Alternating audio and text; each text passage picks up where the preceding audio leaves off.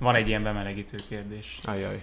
Nyaraltam, Ami... és elzártam magamtól a külvilágot, úgyhogy kérdezhetek a spanyol fociról bármit. Fogalmam sincs.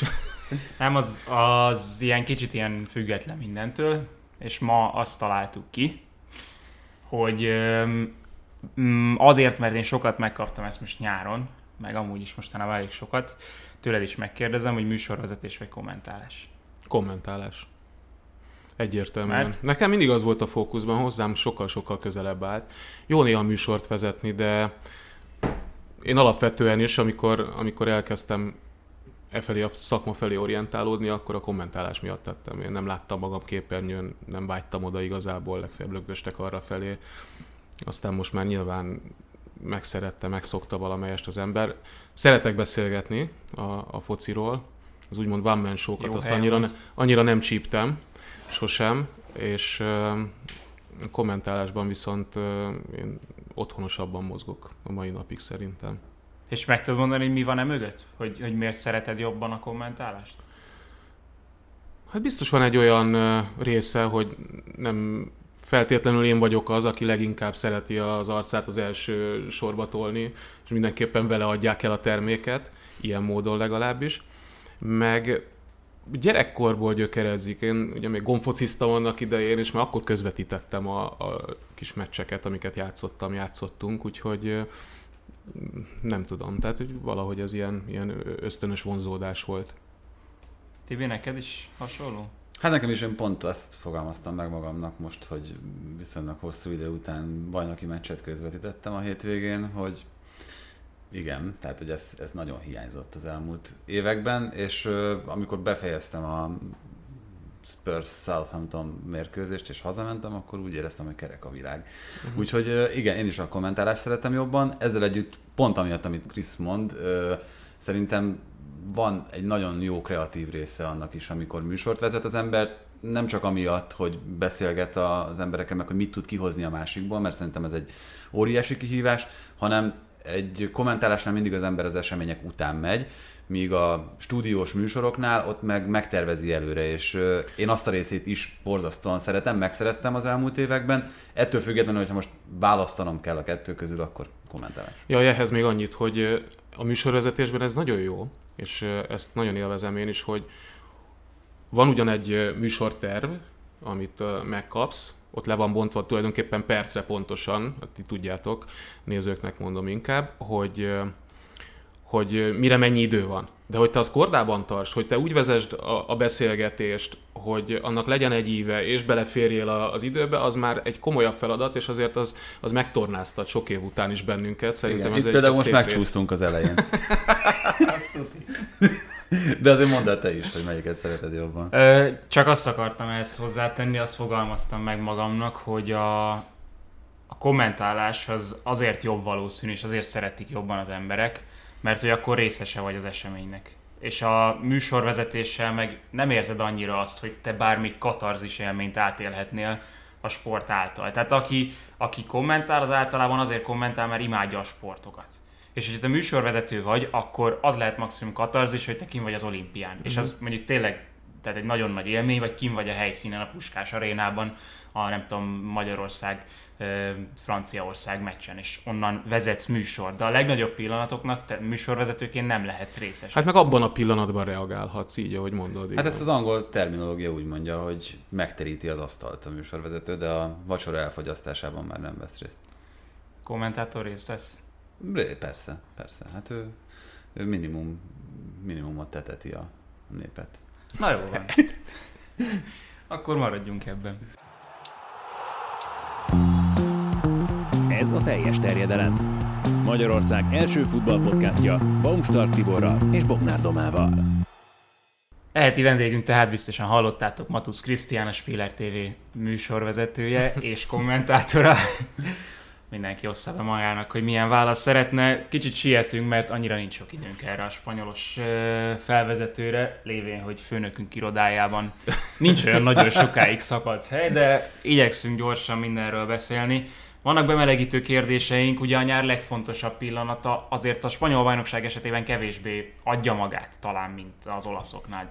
Nem adja magát? Hát nálam annyira egyértelműen Lewandowski leigazolása. Én is azt mondanám, mindenképpen. Hogyha tágabb képet nézünk, akkor a Barcelona tevékenysége, és azon belül mindenképpen Igen, csak ez mondjuk az állatorvosiló, nem? A, Igen. Az a Lewandowski igazás, és azon keresztül szépen vissza lehet fejteni, hogy, hogy mi is volt ennek a nyárnak a narratívája.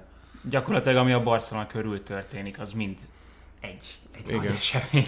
Jó, hát akkor ebben meg is egyeztünk. Máshol történt bármi, ami, ami címlapokra kerülhetne?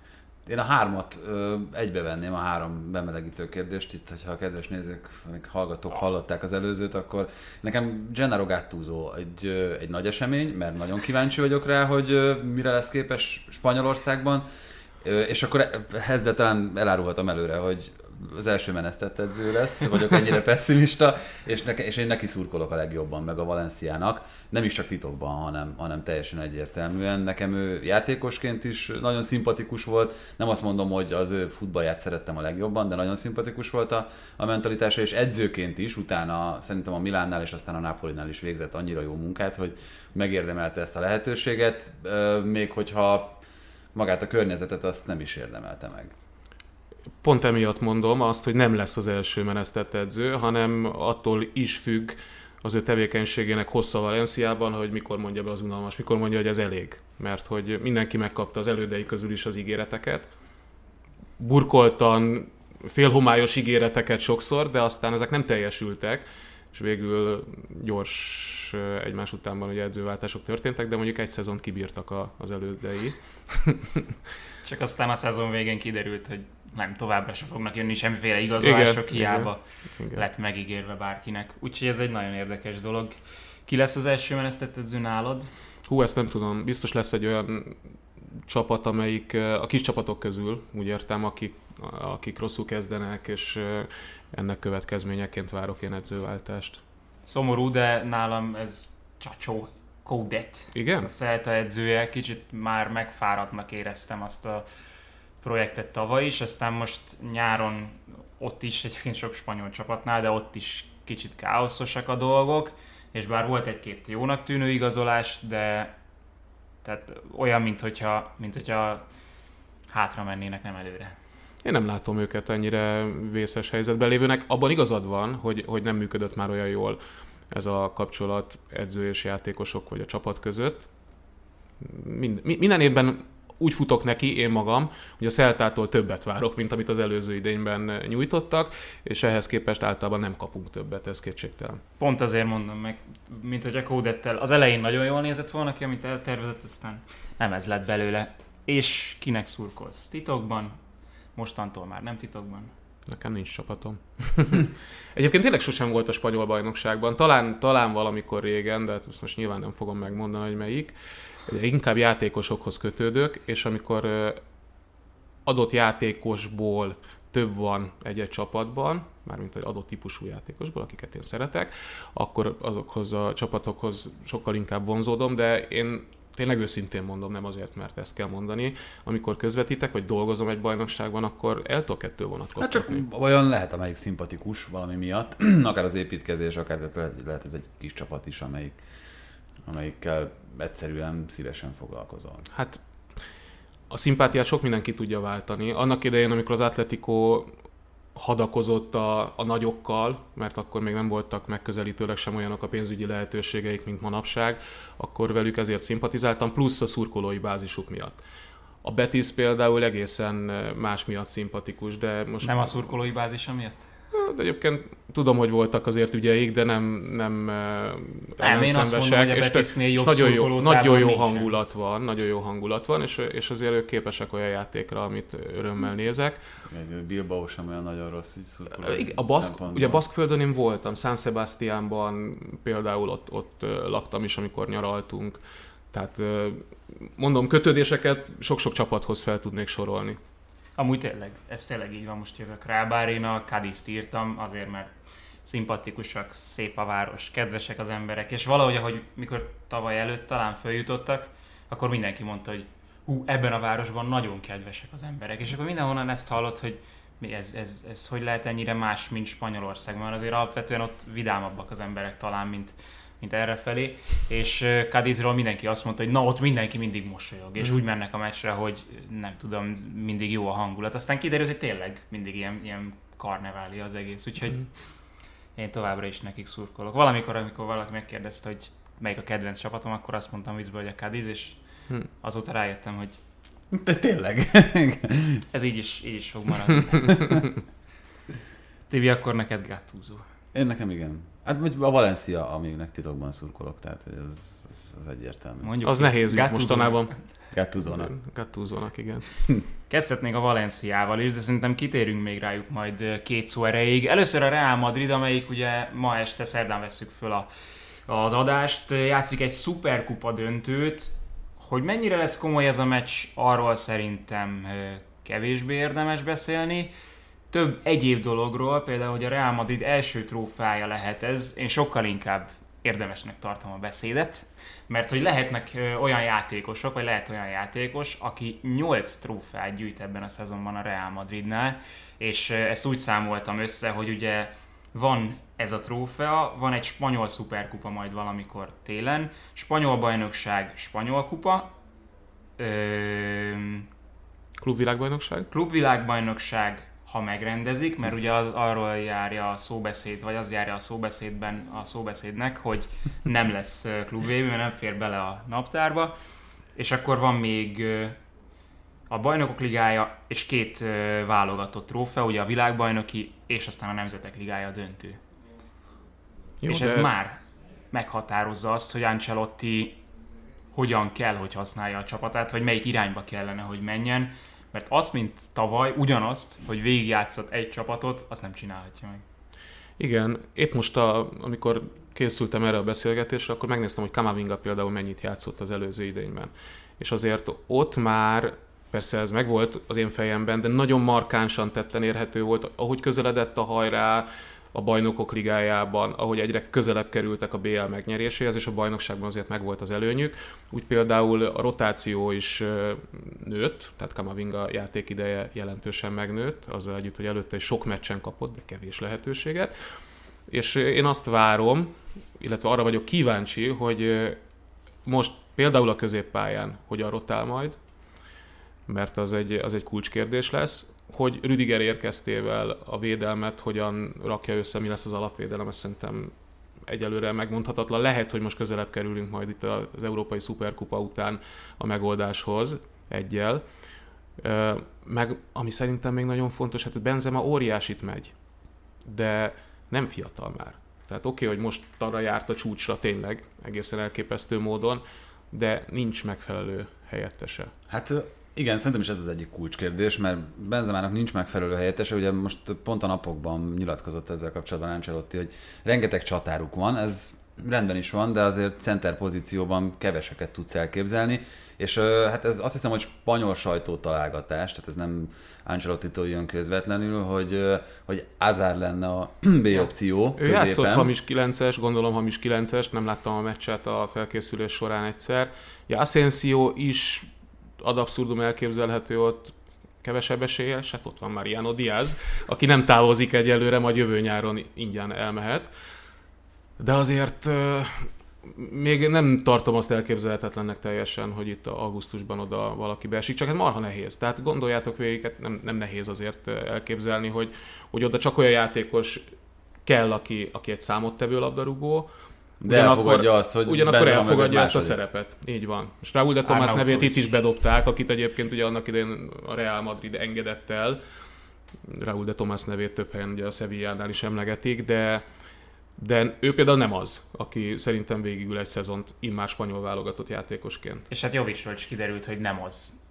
De az a vagy a Real Madridnál ugye kell egy momentum, ami, ami talán így indukálja azt, hogy oké, okay, elfogadnak téged, és, és akkor te vagy a cserecsatár. Mariano Diaz ebből a szempontból pozitívum, tehát ő elfogadja ezt a szerepet, és szó nélkül ül a kispadon egész szezonban, csak hát kérdés, hogy mennyiszer lesz, nem is tudom, megfázva Benzema, és mennyiszer kell hozzányúlni. Jovic és Borja Majoral ugye végleg távoztak. Igen, de egyébként, hogyha most végignézel a futballvilágán, nagyon-nagyon kevés olyan középcsatát tudsz mondani, mert ez nyilván a poszt jár bizonyos attribútumokkal, ami, ami megkívánja, hogy például exhibicionista legyen, hogy szeressen gólt szerezni, hogy egoista legyen, hogy ne passzoljon. Tehát nagyon kevés az olyan, aki, aki elfogadja ezt a másodhegedűs szerepet, és mondjuk jó is és használat tud lenni. Nekem most így első körben az a Diego Llorente jut eszembe, aki ezt a szerepet eljátszotta a Tottenhamnél, amikor ugye a bajnokok ligája döntőbe Fernando. jutott a csapat. Fernando, Fernando Llorente. Igen. Ja, Fernando, bocsánat. Diego az már az újabb. Ja, igen, ez egy újabb kiadás. igen, szóval Fernando Llorente, de, de rajta kívül, mert ugye ezt a Juventusnál és a, a később a Tottenhamnél is ő, ő viszonylag zokszó nélkül megtette, de nagyon kéne gondolkozni, hogy, hogy ki az, aki... Jó, viszont megfordítom, ki az, aki vissza tudja utasítani a Real Madrid ajánlatát. Még akkor is, hogyha ez egy Benzema mögötti melletti pozíciónak szól. Hát egy csúcson lévő támadó szerintem vissza tudja.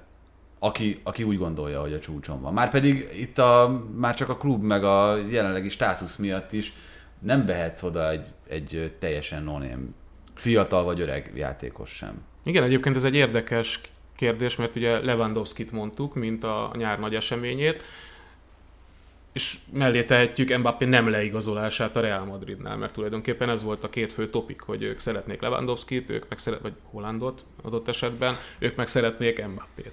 És aztán a Realnak ez nem jött össze végül. De mi van, hogy Ancelotti úgy gondolkodik, hogy nem játszik mindenki VB döntőt, a játékosok nagy része korábban ki fog esni, és ott lesz egy kis pihenőjük.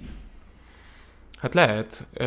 Egyébként az is kérdés, hogy kik lesznek ott a VB-n. Tehát pont Kamavinga esetében jutott ez eszembe, hogy jön Chouameni, nem tudom mennyit fog játszani, tényleg egyelőre megjósolhatatlan, de hogy neki eddig legalábbis betonbiztos helye volt a francia válogatottban, Kamavingáról ez nem mondható el, tehát neki játszania kéne.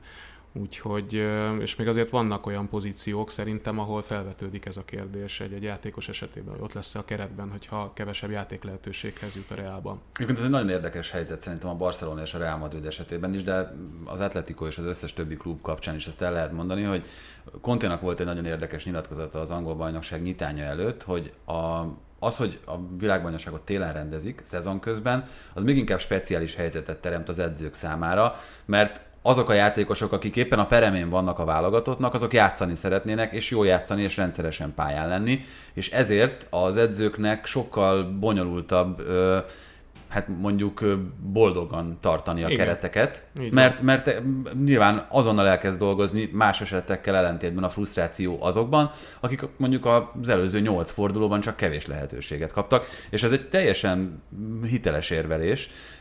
A Real Madrid és a Barca... Kör, mert hogyha egy játékost játszatsz, és be szeretne kerülni a válogatottba, akkor be fog kerülni a válogatottba, tehát nem lesz ott abban az egy hónapban, és azzal kell dolgoznod, akit te nem játszattál, de most ő van ott. Igen, igen, és hát ez, ez szerintem egy nagyon-nagyon nehezen megoldható dolog, és azért is külön érdekes szerintem a Barca, majd arról is mindjárt beszélünk, meg a Real Madrid esetében, mert ott azért arról beszélhetünk, hogy a keret 21. tagja is jó eséllyel válogatott, vagy legalább válogatott aspiráns, tehát ott a, a keret 21. tagja is lehet boldogtalan, ami bomlaszthatja az öltözőt, és aztán elindíthat egy ilyen, akár egy ilyen negatív spirált is. Úgyhogy ez mondjuk Ancelotti ezeket általában szerintem elég jól megoldja. Tehát, Ráadásul igen. ő tette hozzá ezt, nem tudom, most lehet, hogy nyáron, vagy, vagy még tavasszal, hogy, hogy a sikernek az egyik kulcs fontosságú része, hogy a fiatalok és az idősek egyvelege tökéletesen reálnál. És úgy tűnik, hogy ez az öltöző, ez most, ez most egyben van, és ezt nehéz lenne megbontani. Főleg amíg ott van akár Modric, akár Kroos, akár Casemiro, és főleg Benzema. Ez így van, és mondjuk a, igen, ott megtörténik azért a vérfrissítés szépen lépésről lépésre a kereten belül, de egyelőre azért szerintem úgy tudja mindenki a helyét, hogy így fogalmazzak. Van egy érdekes dolog itt a Superkupa döntőnél, ez nem a spanyolokhoz kapcsolódik, csak annyi, hogy most fogják, most fogják kipróbálni ezt a félautomata rendszert, és nem tudom, hogy ti mennyire vagytok izgatottak, de én nagyon kíváncsi vagyok, hogy hogy fog működni. Kolina Mester azt mondta, hogy 70 másodpercről 25-re csökken az átlagos vizsgálat, és az egyértelmű eseteknél pedig 5 másodperc alatt megmondják, hogy les volt vagy nem volt. Nyilván csak akkor használják, hogyha valami komoly történés van. Gól 11-es piroslap. Én nagyon régóta várom ezt, azért, mert szerintem a focinak a, a, a legnagyobb rákfenejét lehet kioperálni ezzel. Ugye jégkorongban sokkal egyszerűbb a dolog, vonalhoz igazítanak, itt ugye egy állandóan mozgó vonalat kell figyelni, emberi szemmel, vagy eddig azzal vizsgálták ezeket. Az az öt másodperc számomra az igazán, igazán biztató, és az igazán jó hangzó. Én az elmúlt időszakban, amióta bevezették a, a videóasszisztenst, és aztán még változtattak is a szabályokon, a legkevésbé azt szerettem a fociban, amikor nyilvánvaló leseket tovább engedtek, uh-huh. és utána ezzel elment sokszor 50 másodperc, sérülésveszélyes helyzeteket eredményezett, akár gólokat eredményezett, amit megünnepeltek, visszavontak, pedig már egyébként tényleg szabad szemmel meg lehetett állapítani, hogy, hogy Ez les nem volt. fog megszűnni. Hát ez abból a szempontból meg fog szűnni, hogy 5 másodpercen belül, hogyha ez a rendszer jelzi az egyértelmű lest, akkor a játékvezető az megállíthatja, mert azt ugye valamilyen szerkezet segítségével azonnal jelzi. Ez 5 másodperc, az tényleg az 1, 2, 3, tehát hogy még három én, lépés én lehet úgy benne. olvastam, hogy tehát a játékvezető jelzésére öm, használják a rendszert. Tehát, hogy nem mindig, hanem amikor kétes eset van. De hát csak itt erről akkor. beszélünk, tehát hogy itt az Hát azért mondom, hogy, hogy azt nem fogja kiszűrni neked, hogy, hogy tovább engedjék az ilyeneket, hanem amikor, amikor vége van az akciónak, és a játékvezető vagy az asszisztens beinti a lest, a játékvezető befújja, akkor akkor kezdik a mert- vizsgálatot szerintem. Én, én ezt úgy értettem, hogy ez, ez valós időben nézi az eseményeket. Az lenne a legjobb. Az. Na, az, mert ez engem marhára zavar, amit mondtál. Tehát sokszor felvetődött bennem, oké, hogy ez az ajánlás az asszisztensek felé, de hogy akkor miért van ott? Tehát amikor három, méter les, ses, három méteres lesnél sem emeli az ászlaját, akkor miért van ott? Igen, egyébként az angoloknak megmondták ebben a szezonban, hogy próbáljanak kicsit több felelősséget vállalni. Nem tudom, hogy ez a többi országban elhangzott, de remélem igen, mert ö, itt, itt valóban az előző szezonban szerintem, szerintem egészen nyilvánvaló esetek mentek úgy tovább, hogy, hogy teljesen feleslegesen ment vele a játékidő, teljesen feleslegesen borzolták a nézők, a játékosok, mindenkinek a... a És ahogy mondott, sérülés veszélyes helyzetek is kialakultak, nem egyszer. Tehát Így van, na mindegy, meglátjuk ma este, hogy hogyan működik, aztán majd a VB-n meg már legyen tökéletes a rendszer. A Real Madridnál az igazolások lehet, hogy tökéletesek, lehet, hogy nem. Még erről két szót. Rüdiger és Chouameni a két legnagyobb név, azt hiszem ez, ehhez nem fér kétség, de vajon melyikük fog játszani egyáltalán, ha játszik? Hát szerintem Rüdiger többet játszik majd, de azért tényleg nagy kérdés, hogy, hogy hova illeszti őt be a Ancelotti a kezdőcsapatába, mert Militao tűnik támadhatónak szerintem a, a kezdőből, vagy őt ki tudná tenni esetleg jobb oldalra ad abszurdum, mert érdekes, mert elvileg ugye Rüdiger játszott, nem láttam azt a meccset, csak a, láttam a felállást, bal hátvédet, úgyhogy Alaba is ott volt a csapatban az egyik felkészülési mérkőzésen. Ezt én azért furcsálnám, hogyha ő mondjuk Mendi helyettesként tűnne fel olykor, szerintem ott rotálni fog valószínűleg. De Alaba olyan teljesítményt nyújtott az előző szezonban, hogy megkerülhetetlen a szó sokféle értelmében. Hát ugye, igen, Rüdigert már sok pozícióban láttuk, ugye annak idején a Rómában volt négyvédős rendszerben jobb hátvéd, sőt, emlékeim szerint egyszer-kétszer még szárnyvédőként is játszott. Egyébként igen, jobb hátvédet ő játszott, tehát még az elképzelhető, hogy őt is kitolja. Igen, igazából a legjobban bárhol is megfordult. A háromvédős rendszerben a baloldali belsővédő pozíciója volt az, ahol szerintem Hát világklasszis lesz teljesítményre volt képes. Én sem gondolom, hogy, hogy emiatt teljesen sútba dobja az eddigi elképzeléseit. Ancelotti, én bevallom, négyvédős rendszerben ritkán emlékszem olyanra, hogy ő a, a jónál erősebb teljesítményt nyújtott volna. Amire kell Ancelottinak szeri- szerintem, hogy az egy az egy elleni párharcokban ő erősebb legyen, mint Militao, és talán ezt tudja hozni, és gyanítom, hogy ezért fog bekerülni ő Hát középre a kezdőbe. Van egy szó, a varacskos. És szerintem Rüdigerre ez igaz bizonyos szituációkban, és pillanatilag csak Casemiro a, van ilyen a Real Madridban, akire klasszikusan rámondhatjuk azt, hogy ha úgy van, akkor oda csap, nem igazán kakaskodik Rüdigertől, ez sem áll távol, de azért ez egy ilyen erős ember, ha úgy tetszik. Igen, aki fölteszi a mi van kérdés. Három szükséges, igen. felkiáltó jellet. Na mindegy, ez is, ehhez is közelebb kerülhetünk ma, mert egyébként öm, gyanús, hogy lesznek sérülések megint a Real Madrid ö, keretében, nem csak védelmében feltétlenül. De ugyanez a védőkérdés megvan a Barszánál is. Tehát ö, az, hogy ö, Christensent, Araujhót, Kundét hogyan dobott föl, Piké még mindig ott van, ugye, Langléttól és Mingézától megszabadultak, Mingéza ment a Szeltába. De várj, mielőtt belemegyünk itt a konkrétumokba, a keretet illetően, megpróbáljuk képbe tenni, hogy valójában hm. mi is történt a Barcelonánál, mert szerintem nagyon sokan kíváncsiak erre. Biztos, hogy én, én, össze, én összeírtam, tehát ugye el, hát, elmondhatom, hogyha gondoljátok, és akkor aztán... Jó, ö... mondd Hát ha összeírtad, akkor annál egyszerűbb nincs, mint hogy... Igen, igen. ugye arról, arról van szó, hogy senki nem érti, hogy ez most hogyan történhetett a Barcelonánál, hogy nagy pénzért nagy játékosokat igazoltak. A nagy pénzért esetében nem mindig arra kell gondolni, hogy sokat fizettek érte, hanem nagyon magas fizetéssel tudták szerződtetni Kessiét, ugye annak ellenére, hogy ingyen érkezett, Lewandowski-t is megfizetik, és Rafinhát is. Rafinhát is, így van. A keret tehát, legjobban kereső labdarúgói közé tartoznak mint hárman, és nyilván Igen, és akkor hogyan sikerült még Kundét hozzácsapni ehhez a, ehhez a bizniszhez? Szóval, ugye a lényeg az, hogy a Barcelona vállalta azt, hogy a jövőbeni TV bevételeinek, amit a La Ligától kap tévés pénzeket, először a 10%-át eladja egy amerikai befektetési alapkezelő csoportnak, ez ugye a Six Street nevezetű, és aztán nagyon-nagyon rövid időn belül úgy döntött, hogy ehhez a 10%-hoz hozzácsap további 15%-ot.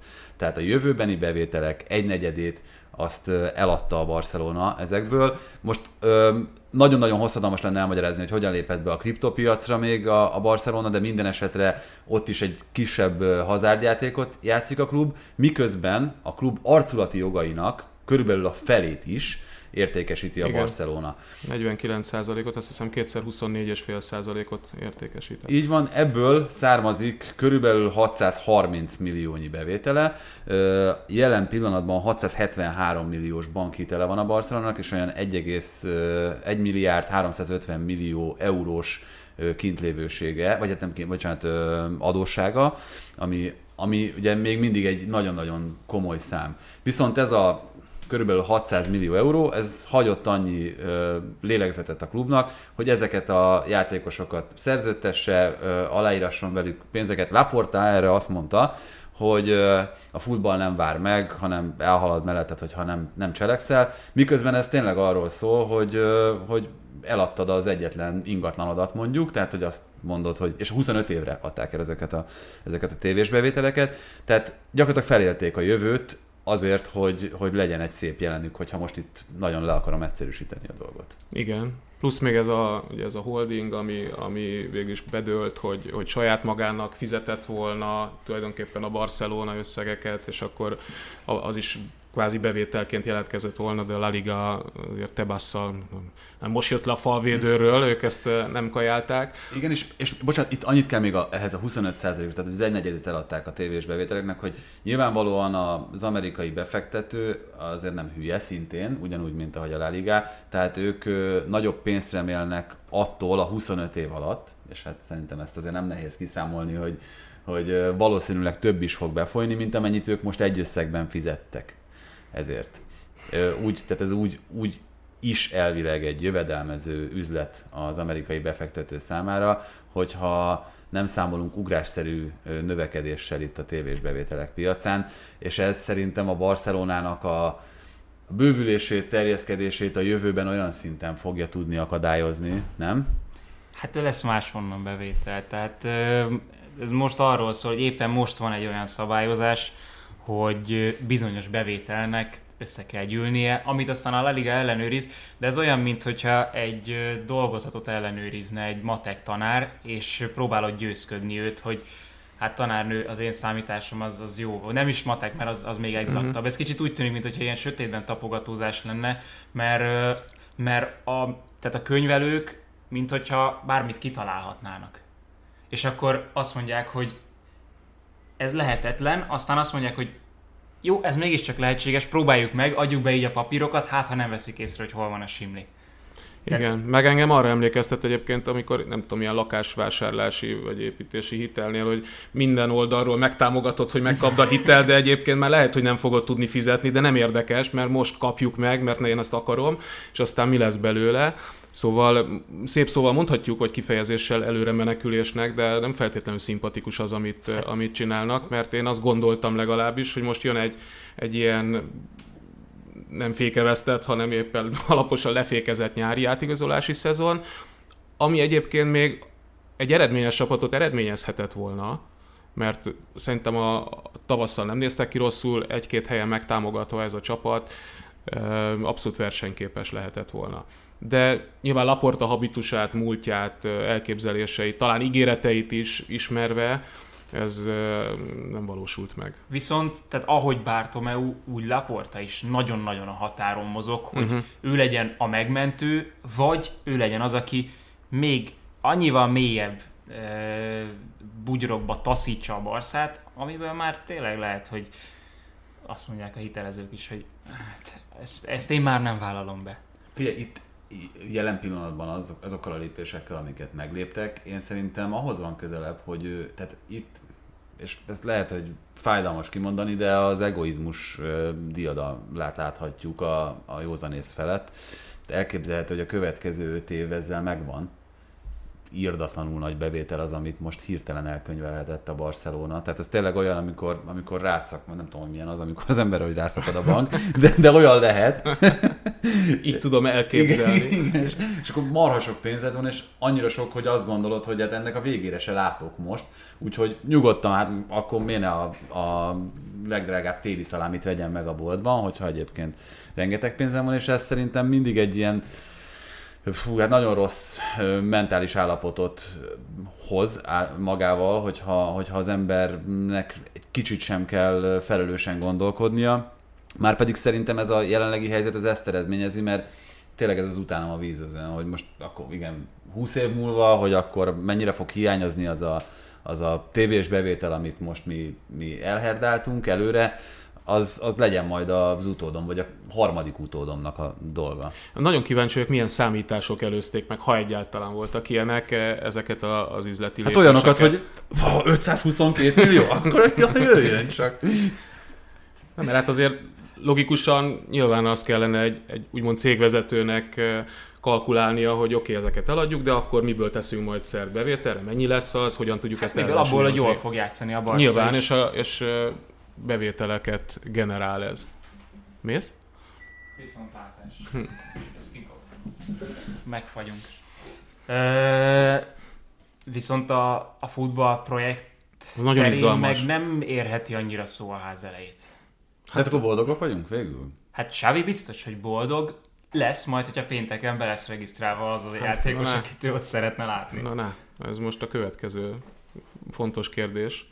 Eddig mindig megoldódtak ezek a kérdések, hogy hogyan regisztrálnak. Hát nem emlékszem egy olyanra. kivéve. Na, melyik volt? Hát van valami játékos a Barca, hogy volt Lionel játékos, Messi? Lionel Messi-nek hívják. Ja, igen, Messi. Nem oldódott uh-huh, meg a mhm, probléma. Uh-huh. Igen. Hiába akár, mit tudom én, nulla fizetéssel Igen, is igazad volna, van, tényleg. Hát őt és... elfelejtettem. De azért Na. ez kínosabb Braithwaite, de... kifütyülők és Frankie de Jongot próbálják kirugdosni. Igen, de Braithwaite ugye nyilván itt most a, a fizetés csökkentés az egy kulcskérdés, hogy ki megy bele. Egyébként megdöbbentem, amikor végignéztem a, a fizetési listát, és Pjanic még mindig ott van az elején. Tehát, hogy őt most szeretik? Mert Xavi szereti, most így úgy hírlik, pedig logikus lenne, hogy akkor ekkora fizetéssel mondjuk tőle megváljanak de ha meg azt vesszük, akkor nyilvánvalóan Frankie de Jong a legértékesebb játékos, akit most pénzé lehet tenni, plusz vastagon a legmagasabb fizetésű játékos a keretben, ami viszont az értékesíthetőségét, annak esélyeit jelentősen csökkenti ilyen fizetési elképzelések mellett. De mondjuk az sem egy szimpatikus lépés valóban Laportától. Még hogyha igaza is van, hogy a, a 20-ban megtörtént szerződés hosszabbítását Frankie de Jongnak törvénytelennek nevezi, és abban benne volt a játékos, meg a menedzsmentje is. Mert ugye egy éve irányítja már Laporta a Barcelonát hozzávetőlegesen, és eddig nem tűnt fel, hogy ez, ez törvénytelen.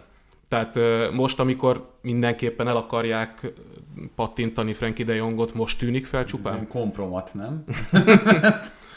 Gyűjtött, gyűjtöttek igen, a igen. magánnyomozóval, és egyébként megcsalta a feleségét is.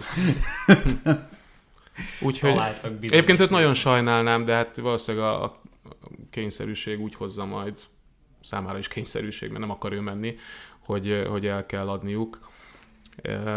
Mert hogyha megtalálnák tényleg a, a helyét a Barcelonában, akkor egy nagyon értékes játékos lenne. Nem pusztán a Barcelona Bárhol miatt mondom ezt, hanem a, a spanyol bajnokság miatt. De hogyha Frankie de Jongot még ide számoljuk, akkor döbbenetesen mélyenek a Barszának Hát a kerete, ez az- és a legjobb a Talán ligában túl mély. szerintem. Túl mély szerintem, különösen figyelembe véve azt, hogy milyen... Hány, hány támadó szélsője van például a Barcelonának? Ugye most Ferran Torres még nem egészséges, de ugye Rafinha Dembélé, uh, Fati, Ferran Ferran Torres, És középen. és középen, most már. Aubameyang is játszott ugye a Rafinha. bal szélen, Rafinha, igen, őt mondtam, de, Ja, bocs. de hogy ő, ő, ő és Dembélé most többször játszottak úgy, hogy Dembélé a jobb, Rafinha a bal oldalon, vagy nem tudom, hogy Hát ezt hol van, hol van Depay? Depay a padon, vagy inkább ő szerintem Depay ő valahol válogatja, hogy melyik messzám legyen az övé a 9-es után, mert Igen, szegény ezt leszették róla. nevették. És akkor igen, tehát középen is van, van kínálat bőven. És a középpályán meg egyébként, hogyha ha más megközelítésből nézzük Frankie de helyzetét, még ott van Busquets, nem tudom meddig, de most pillanatnyilag tényleg úgy van, hogy ilyen karakterű játékos nincs a Barcelona keretében, a világon is nagyon kevés. És ott van Pedri és Gavi két olyan érték, akiket játszatni kell. Nem orvérzésig, mint ahogy eddig tették, de kell. És akkor ott van még Kessié, most éppen Pjanic is, szóval ott is nagyon sokan vannak. Legalább Nikótól sikerült megszabadulni Hát- egy időre. De nem tudom, tehát egy plusz teher nyilván neki meg tök jó szerintem, hogyha játszik majd. Úgyhogy konklúzió, igazoljuk le még Bernardo Silvát a biztonság. Így az Legyen még valaki a középpályára. Igen. Így van. Az Atlético Madridnál nem volt ekkora mozgás.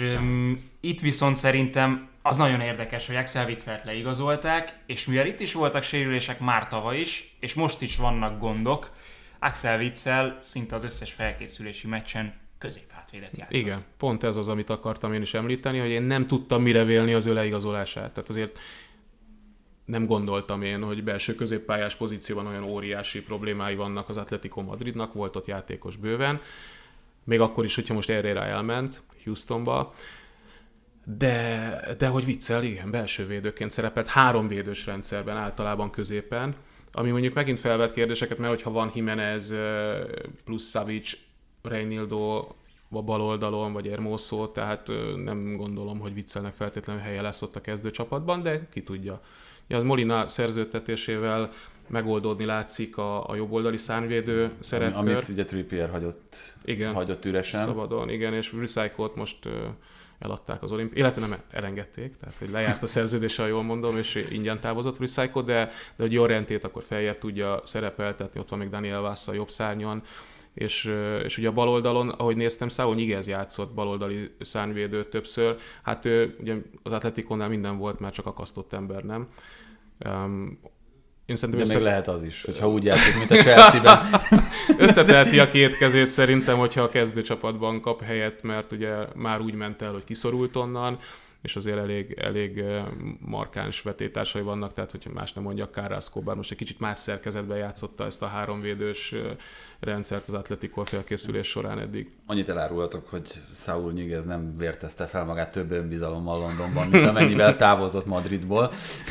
hát, hogy nagyon kevés jó megmozdulása is volt szegénynek. Úgyhogy uh, sajnáltam, mert egyébként nekem, nekem korábban az egyik nagy kedvencem volt. Én nagyon szerettem. És, és, és egyszerűen nem tudtam mire vélni, hogy, hogy Tuchel két poszton próbálgatva őt ö, egyszerűen olyannyira nem találta a helyét, meg a szerepét, hogy, hogy, hogy tényleg az ember azt se értette, hogy azokra a 45 percekre miért van pályán. Ez a baj, hogy mindenhol jó, de sehol nem a legjobb, és ez egy Chelsea szintű csapatnál nem. Nem uh, így működik. Morata, Griezmann, mi lesz ezzel a csatársorral? Morata az érdekes. Valahol a- írták ugye, hogy volt egy Atlético Madrid Juventus barátságos meccs, 4-0 Mester lett az egyik csapatnak, Morata Mester 3-as lőtt, kinyert. Hát négy gólt rúgott, azt hiszem négy felkészülési meccsen adott egy gólpaszt, ilyen 1-0-4-es XG-re rúgta ezt a, a négy gólt, tehát mondhatjuk, hogy elég, elég jól teljesített eddig Morata. Kiről a Juve nem akart lemondani, most már szerintem nagyjából megteheti. Most Hát tudom, hogy 53 millió eurót nem fog fizetni. Érte. 35 rém lett nekem, de legyen 53, mindegy. A lényeg az, hogy a- az Atletico azt mondja, hogy ilyen különböző más típusú megoldások játékos bevonásával nem érdekli őket, tehát nekik e, ők nem meg a válnak kölcsönvétel sem, tehát hogy gyakorlatilag csak az, fizes, ki és igen, leteszed az összeget, és a tiéd. És Morata meg úgy teljesít most, hogy szerintem már az Atletico nem is feltétlenül vágyik arra a pénzre. Inkább Griezmann az, aki, aki ilyen szempontból érdekes, nem azért, mert ő abban a pozícióban játszik, ugye, tulajdonképpen Luis Suarez vagy Kunyá, nem tudom, tehát hogy ők, ők játszottak ott fönt, vagy néha Korea is, ja, hamis 9-esként, de hogy, hogy vele mi lesz, mert ott van még João Félix, én mondom, ahogy néztem most az összeállításokat, Jorente gyakorta játszott, a Morata, általában Morata, tehát a 9-es mögött a jobb oldali, ilyen, ilyen jobb oldali támadóként nevezzük így. Úgyhogy ott elég sokan lettek hirtelen, és Griezmann az előző szezonban is inkább a, az alázatos védőmunkája miatt játszott szerintem ebben a csapatban, pedig ő támadó. Ott játszhat, ahol szeret Jorente, az a kérdés, hogy ki az, aki még ott játszhat, ahol szeret, mert tényleg ez a Morata, Cunha, Griezmann, Joao Félix, és még Korrá is ott van, uh-huh. hogyha, hogyha kellene, úgyhogy ez sokan vannak. Egészen izgalmas lesz. Mennyi? 5 percünk van még nagyjából? Hát jó, akkor. Na, több egy kicsit. Hm. Kihúzzuk majd. Öm, ki lesz még ott a BL helyeken, mert azt hiszem, hogy ebben megegyezhetünk, hogy az első három helyet azt ez a három csapat viszi el. Ha szeretnétek bajnokot tippelni, akkor most tegyétek meg tétjeiteket, de szerintem... Én azt gondolom, hogy a kiegyensúlyozottság miatt, meg, meg amiatt, hogy ott nem kell újraépíteni a Real Madridot. Igen? tippelni. Én nem gondolom, hogy az Atletikónak még egyszer ilyen szezonja lesz, mint az előző, tehát úgy gondolom, hogy jobb lesz, hogy egyértelművé hát tegyem a, a véleményemet. Még egyszer nem, Igen, nem és, hogy a, és a Barcelona is biztos vagyok benne, hogy erős lesz. Tehát nagyon nehéz. Igen, de nem, Én lesz, nem, nem lesz bajnok 8 fordulóval a vége előtt. Ugy, ugyanolyan karakán választ adnék, mint arra, arra vonatkozóan, hogy ki lesz az első kirúgott edző, tehát nem tudom. de a, de az érdekes egyébként, hogy, hogy ugye a Sevilla, amely sokáig nagyon ott volt a, a toppon az előző idényben, eladta mind a két belső védőjét, akiken gyakorlatilag a, a védekezésük állt vagy bukott. De némi, némi túlzással. És Alex Telles. Igen. Úgy.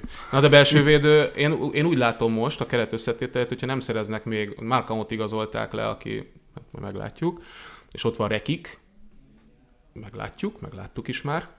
Um, tehát én, én inkább arra tippelnék, hogy Fernándot szépen hátra vezénylik majd belső védőnek, de oda még mindenképpen Aztán. kell abba a pozícióba játékos, mert a Kunde és Diego Carlos elvesztése, akár csak időleges elvesztése az előző idényben, idényekben nagyon markánsan megmutatta a hatását. Tehát ügyeskednek, szerintem a piacon azért egészen jól, de amíg nincs belső védő, még számottevő belső védő ebben a keretben, addig nagyon nagy bajban lehetnek. Miközben azért ott a hátországban szerintem a Betis azért ügyesen mozgolódott, a Real Sociedad is. De minden, jó, a Real Sociedadnál talán legkevésbé, a Betisnél is ugyanez a probléma felvetődött, hogy nincs elég pénz. Uh-huh.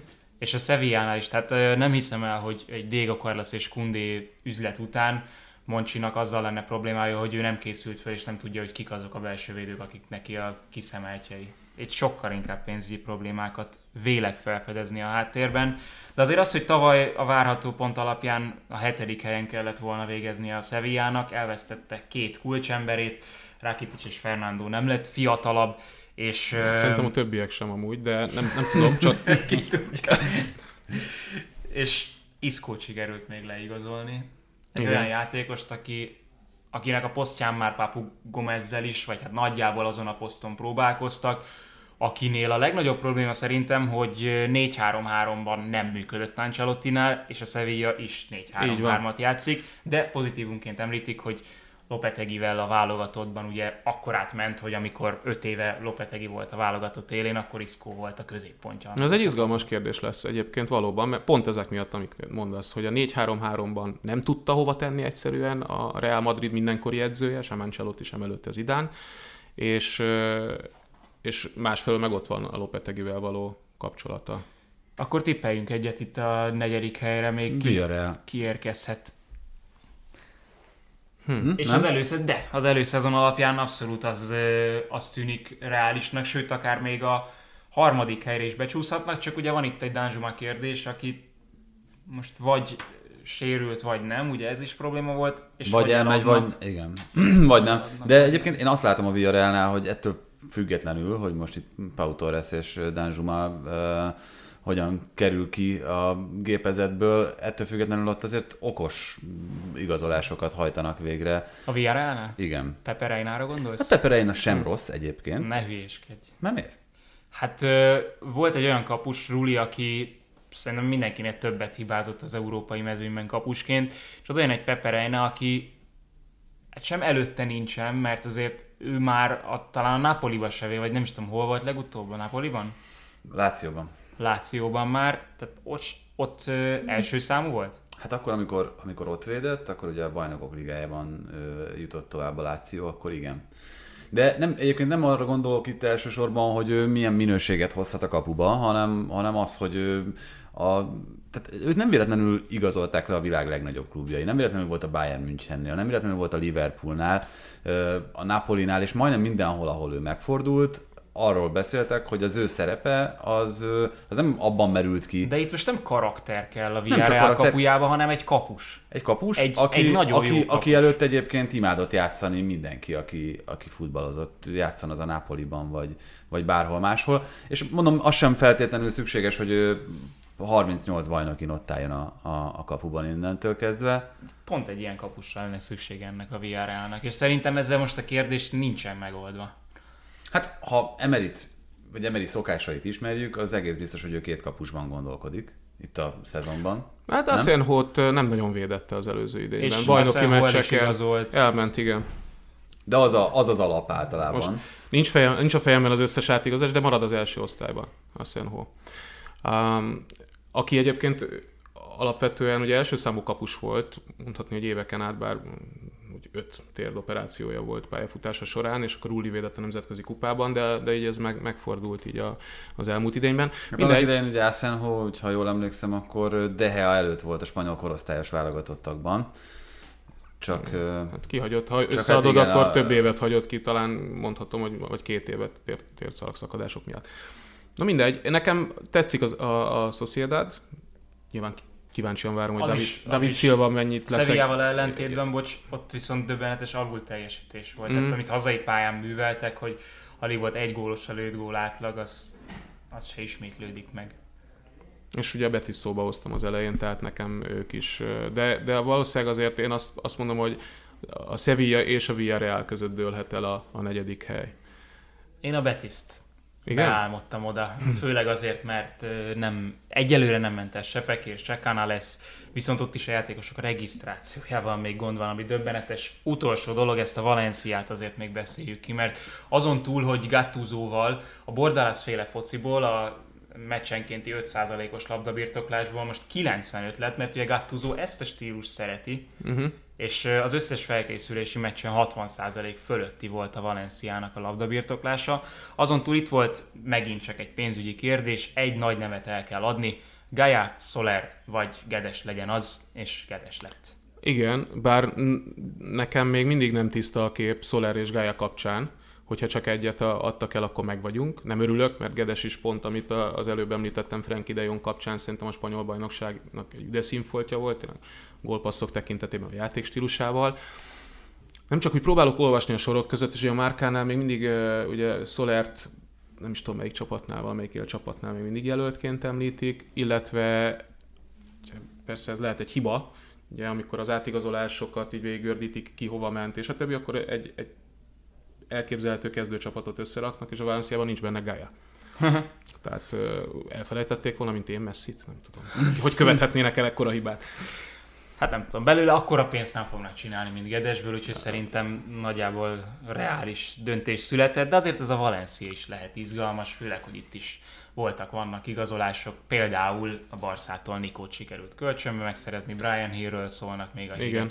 Igen, én azt érzem a Valenciánál, meg egyébként itt az egész spanyol bajnokságot végignézve, mint amit sajnos itt nagyon sok egyéb országban beleértve Olaszországot is, hogy nem tudnak semmilyen más módon erősíteni, meg javítani a kereteken, csak ügyeskedéssel. Tehát az, amikor azt mondják, hogy, hogy Artur, már, Artur már így lögdösik a Juventus-tól, hogy vigyétek már innen ezt a srácot, és azt mondja Gattuso, hogy nem engedheti meg a klub, hogy őt, őt szerződtesse, hm. akkor azért az ember úgy elgondolkodik azon, hogy itt azért egy, egy erős spanyol középcsapatról kellene beszélnünk. Igen, de a Valencia, tehát a Valenciát nagyon szűk porázon tartják, hogy úgy mondjam, vagy nem is tudom, tehát hogy, hogy nem etetik kellő pénzzel azt a klubot, és akkor még nagyon finoman szó, ö, fogalmaztam. Tehát gyakorlatilag ez a, a Peter Lim féle társaság nem véletlenül örvend közutálatnak a Valencia szurkolók körében. Na, Hajrá jönnek még szebb idők, reméljük. Lejárt az időnk, így van engedjük be hetét, mi pedig akkor jövünk pénteken. Meg dörömbölnek. Bundesliga felvezetővel. Sziasztok! Sziasztok! Sziasztok! Ez a teljes terjedelem. Magyarország első futballpodcastja Baumstark Tiborral és Bognár Domával. Ha más podcastekre is kíváncsi vagy, hallgassd meg a Béton műsor ajánlóját. El tudod képzelni, hogy a podcastet, amit éppen most hallgattál, fél év múlva már a mesterséges intelligencia generálja? Mi sem. De ha érdekel, eljött már a gépek lázadása. Hallgass bele az Embertelen podcastbe. Orsós Lajos vagyok, a műsor házigazdája. Egyelőre még élőben. Egyelőre. Fedezzük fel együtt, hogyan ismerkedik, randizik, mesél és vitatkozik Betty és Péter, két teljesen mesterséges intelligencia. Lajos, a podcast címét mond még egyszer, Léci. Oké. Okay. Embertelen podcast. Ez a műsor a Béton közösség tagja.